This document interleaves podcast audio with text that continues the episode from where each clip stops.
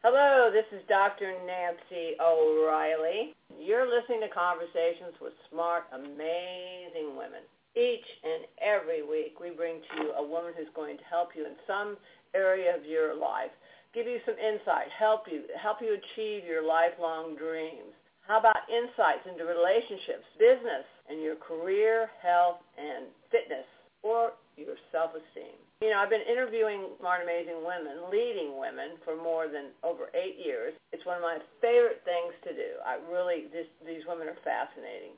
I love hearing their expertise. I love hearing their stories. And I chose 19 of the best experts to be my co-authors in the new book, Leading Women, 20 Influential Women Share Their Secrets to Leadership, Business, and Life, which is now in its fourth print and came out in December. So if you haven't thought about what you're going to be reading lately and you're thinking about women and becoming a women leader, this is a book for you or someone you know.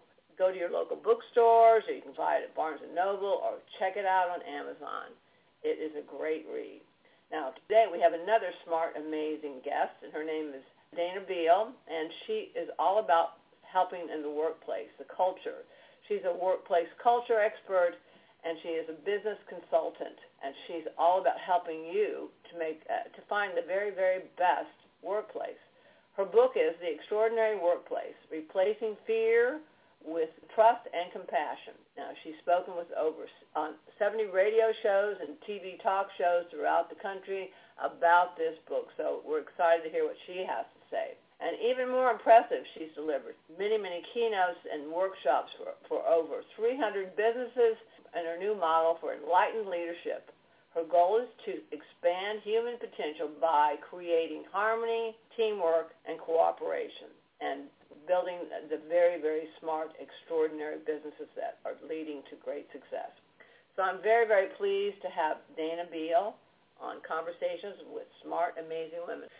Well, thank you for being with me, and uh, you have a great new book and exciting things going on, and uh, thank you for being with me. Well, thank you for having me. You're, you're more than welcome.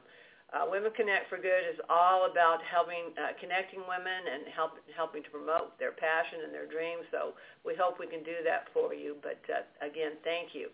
One of the things, uh, Danna, that I start out typically with any conversation is after I welcome you and say, hello, how are you, is to really ask you about how all this came about. Because I think – especially women in general, look at someone successful like yourself and all the amazing things you're doing. They're saying things must be so easy for her.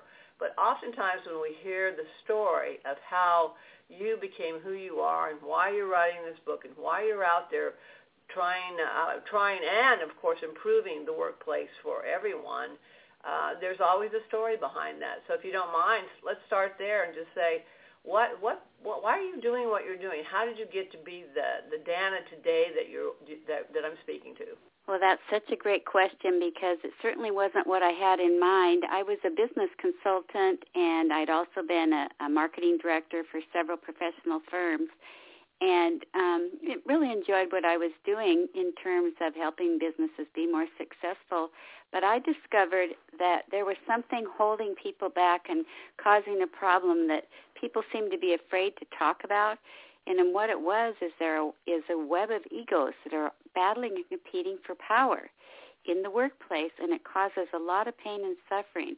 There are managers that disempower employees and coworkers who hurt and sabotage one another but people are afraid to even talk about it because of their fear of recrimination or retaliation. So I began the process of trying to unravel and help people have clarity in that drama that's going on in most every workplace.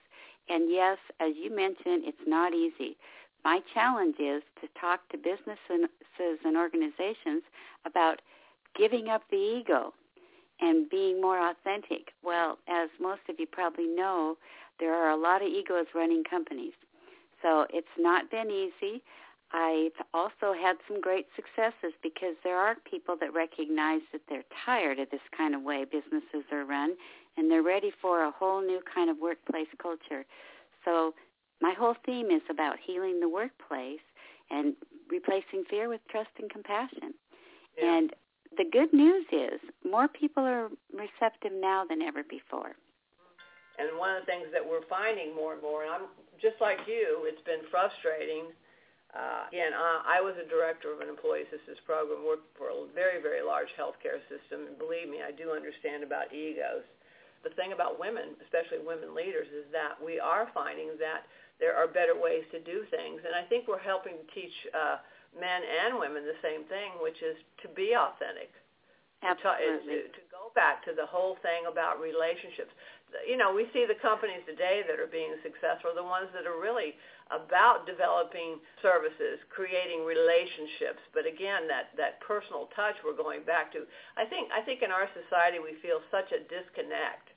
And and I think companies feel that same thing is that you know, it, it shouldn't be a place of war. It should be a place of camaraderie and building teams. And of course, again, not living in fear or reprisal. And, and, and I agree with your book. I think uh, I think people are very tired of the old model of, of people basically standing over uh, someone saying, "Get your job done," and if you don't, you know, here's the repercussions. Or if you don't do, if you don't work harder and you don't work longer, there may be a chance that you won't have a job or that someone right. will pass or you'll be passed over. Okay, just to help uh, everyone understand a little bit, what is it that you think this model uh, has that that basically is becoming very antiquated? Really is. Okay, you talk about egos, but I, I like what you say. I mean, you've got this uh, kind of series of things that when you talk about the ego, you know, people that have personal agendas, and yes. and basically they're it's not for the common good. It's for for themselves. And that's not that's really not how successful companies are really really running today. It's really no. about the culture and you know again uh, what are you trying to produce? You know every company if they understand what they're trying to produce and make the world a better place are, are really becoming more successful. But can you speak to that just a little bit? Well, what I've discovered or what I I tell my audiences is that there is a big misperception going on right now, and there are some changes, getting more all the time. But the big misconception is about artificial power. There are many leaders that are operating from what I call artificial power, and it appears powerful. But actually, these kind of leaders that are operating with the fear-based management style, you can recognize them by their personalities. They're usually kind of cocky, arrogant, have all the answers, they tell everybody how to do everything, and they're not usually real accessible.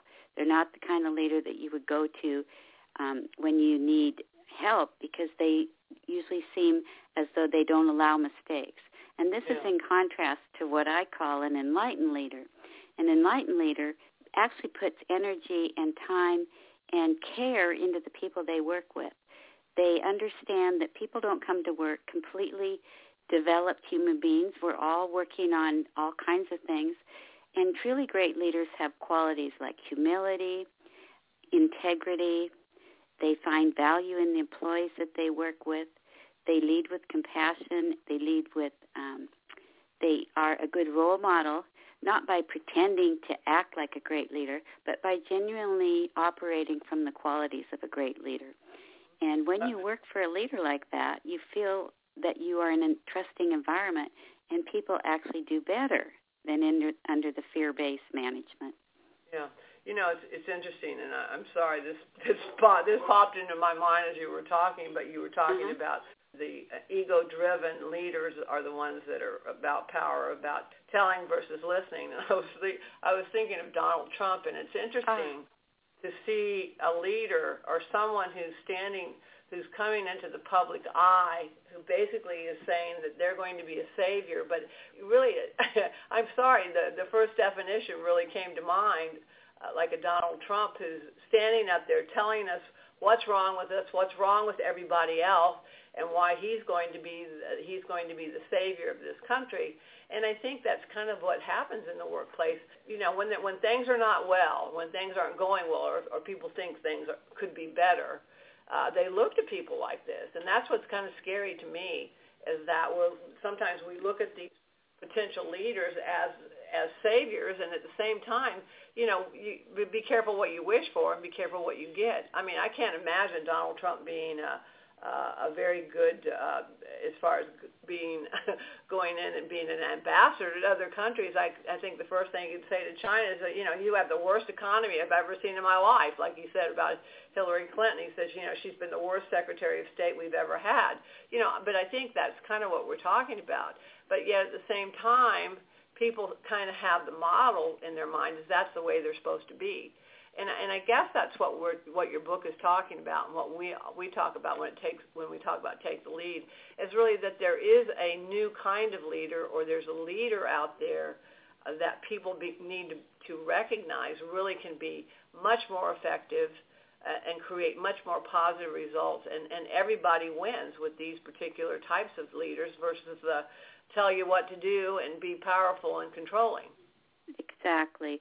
And I couldn't think of a more perfect example of the extreme ego-driven leader than Donald Trump. He, he exhibits all the all the characteristics that I describe as an ego-driven leader. Yeah. Well, on you a great talking about platform. past mistakes, and you were talking about projecting blame and yes. fear. Fear is the underlying, and, and I think uh, I think these leaders too. I mean, you look at Hitler, you look at some of the worst in our history, but it was mm-hmm. all driven by fear if right. you don't follow me and if you don't do these things, you know, here are the here are the repercussions. You know, you will fail. Right. And I think that that model of failure is is again one that people have been so used to. But right. but again, we we as a, we as human beings basically uh, we have to have good role models. What right. what companies? I mean, again, you may know some companies that are definitely doing a much better job as far as leadership, and I can think of some like mm-hmm. Google, Facebook, uh, you know, uh, Sheryl Sandberg, right. because their model is one of really it's about people. Exactly. It's about partnerships. You know, she talks about the importance of partnerships, but it's exactly. also a, it's also very important as, as far as having a seat at the table and having a voice. Right. Well, the companies that recognize they're going to do better when all their employees are working at their full potential are outperforming other companies because think about how you feel if you're working under someone who is exerting fear and stress and a lot of pressure. You no longer work at your best because you're looking over your shoulder expecting yeah. that um, you could make a mistake. And so the companies that recognize people do better when they're in an environment where they have autonomy, where they can choose how they work, where they work, the times they work, companies that offer flexibility, and honor the individuals.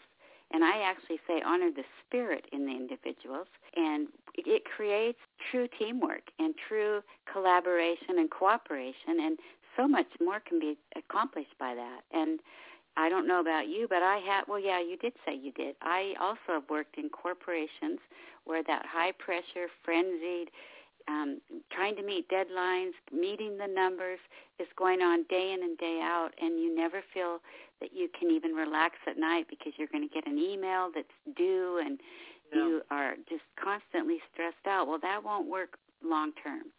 And yeah. so the example of Google is a perfect example. They actually teach courses on emotional intelligence. Yeah. And and you're seeing more and more articles and, and books coming out on mindfulness and meditation because the truth is we need to slow down and work from our deeper self with more clarity and with more relationships ability and you know able to work with people in a way that empowers all of us because we rise together when everybody's working at their highest level when I was working at, in this large corporation, this healthcare system, as a director mm-hmm. of the employee assistance program, it was interesting. You know, we were actually doing an excellent job. I mean, we were doing good, but it's interesting. The more beneficial and the more productive and the more helpful we were, we actually received less praise or less appreciation. Don't do too good a job because, or don't try to don't try to outshine anyone because, you know, you need to stay under the radar you know, mm-hmm. and what I found also is that many managers, and I think this is the culture, and I think you talk quite a bit about culture, which I think is important, is that many corporations, if you can hang in there long enough and you can stay under the radar, you can move. You can, you kind of get pushed to the top because basically, if you're there long enough, they they push these managers, they push these survivors, uh, these mm-hmm. supervisors who survive long enough to end up being inept and the cream of the crop walks out the door, and the rest of them just rise to the top. So then you've got your your dysfunctional, your ineffective managers, which is even scarier. The most recent poll done by the Gallup company, the most recent Gallup report, states that 70% of employees in America are disengaged in the workplace. That's 70%. Yeah, and by yeah. disengaged, they mean that they're present but not really engaged. They may be there physically. Right. And out of that 70%, the bottom 25% are so actively disengaged they are causing havoc, ga- gossiping, blaming, you know, doing all the things that make the workplace so painful. And they state the number one reason is because of what you just said, the boss from hell, the person yeah. who has been elevated to a position in spite of the fact that they don't have relationship skills and they don't know how to manage people. Yeah, and and I think this is where companies are beginning to understand. You know, and and I think the neat thing that you're seeing is more companies not only are beginning to understand about relationships, but they're also understanding that it's about making a difference and make and doing good in the world. And right. I think these are the companies that are becoming more successful. Uh, you know, and again, Google, Facebook, uh, you know, Saturn. I mean, some of the car companies, but they're but they always say, you know, at the, they've got some philanthropic endeavor. Their employees are engaged in their communities. Uh, Uh, they have a culture where not only are they helping, you know, maybe they also have an employee fund to help employees that are having difficulty, but they're also engaged as teams in the in the community itself that are that are actually doing good at you know like building building a house for habitat right. you know or doing you know day of caring for united way and those are wonderful things and another thing that companies can do is just operate ethically there are so many companies in the past that the dollar was you know, the almighty dollar was the whole purpose. And they didn't always do everything in ethical way. In fact, I would get really tired, and I still see it, what I call deceptive marketing, where you're tricked into buying things. You're signing up for things when you didn't know you were. And the, you know, the fine print to trick people. And the companies that op- truly operate from leadership that starts with integrity is aiming at providing the service that people truly want and give good customer service and provide such a good um, sense of loyalty in their customers that they don't have to use these deceptive um, yeah. pa- yeah, tactics. And well, so, one of the, one of the words, I, and, I, and I, I don't know that I, I read it specifically in your book, but ownership is a key. Companies that profit sharing stock, something that that really incentivizes employees to feel ownership I mean, let's say we take care of something that we own. We take, you know, we beca- we're proud of something we own. We want others to be proud of things that we own. You know, they want we want to shine, and and and this is, I think, again, is so very important. Is that how a company uh, engages, and as you said, 70% are disengaged, but how you engage employees from the very, very beginning, from the day of training uh, from the day they apply for the job to the day of, of their first day of training to when uh, the day they actually start the job is that incre- uh, in uh, creating that ownership, which is basically, you know, you are the company. You know, mm-hmm. if we if, if the company succeeds, we all succeed. And I think this is this again is that value that you know, being proud of a place that you work. Being, you know, like they say, where do you work? Oh, I work for Google or I work for Facebook, and and smiling and feeling good about that. And I think that's right. the other thing that takes care of that ego is when when you own something, you care for right. it. You're you're well, you're much more willing to to to go to go yeah. further if if it belongs to you and you have a piece of the piece of the uh, pie, so to speak. So of course, uh, you know. But, but and do I you think, think yeah, but do you think things are changing though? I mean, I mean, you've been out what there. You I, said you're frustrated, but uh, at times. But do you think things are changing? I, I think they are. Yes, I do. And what what I recommend, and I do a lot of leadership training, is that the real change has to occur individually within people, and that as we one by one start to operate from integrity, and become really great leaders at a foundational level, at a core level, we're going to do the right things.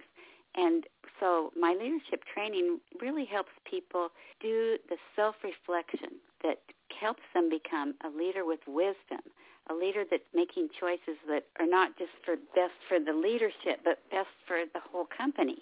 Yeah. And when leaders operate from that level, then they do the right thing. So I teach people first who you are is important.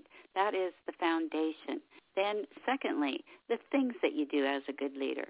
And that includes things like mentoring rather than criticizing, coaching rather than using fear, creating an environment where people know they can make mistakes and that they will be coached into doing it better, providing training programs so that people um, really know how to do their jobs, do some shadowing with other employees. Uh, but most of all, it's having an environment where people aren't afraid to go out and do their very best in whatever yeah. their role is in the company. Yeah. And and then they then they work at higher and higher potentials when they're not afraid. Oh yeah, no, I, no, I absolutely agree, and I and I believe that's changing. You know, when we uh, again, one of the things that that we're really, really, really very, in fact, again, the reason we wanted to have a conversation with you is about women's leadership. And the thing that we're finding with the really successful women and that we're out there teaching as well or educating as well is that, first of all, again, women get to be women in the workplace. And I think, again, these models that we've had in the past, uh, again, the, the the the leader who's powerful and, and has control and power, that's the you know that that's what you have to be is changing.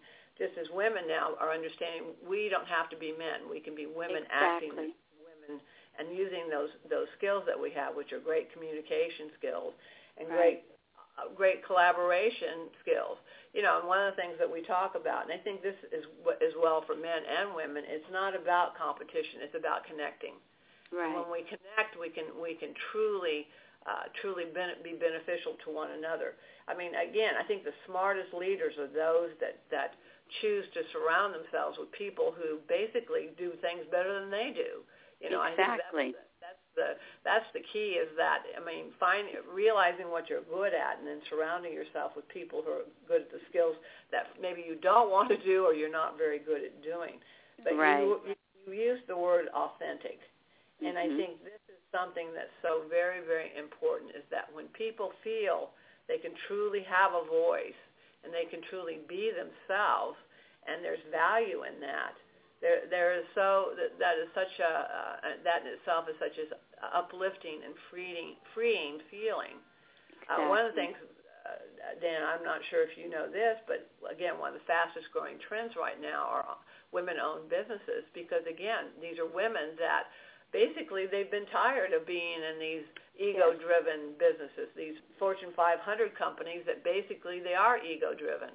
Uh, exactly. and there there is no room to to move up. It's basically cutthroat and competitive to the point that people people become ill. I mean, let's face it. If we if we work in an, in an emotionally uh, sick environment, physically and emotionally, people it starts to take its toll on people. So you know, I, I believe this is changing. We're out teaching the same kinds of leadership skills, which is basically people really taking their God-given talents and trying and yes. going out and making the world a better place, but also having a voice of connection and collaboration.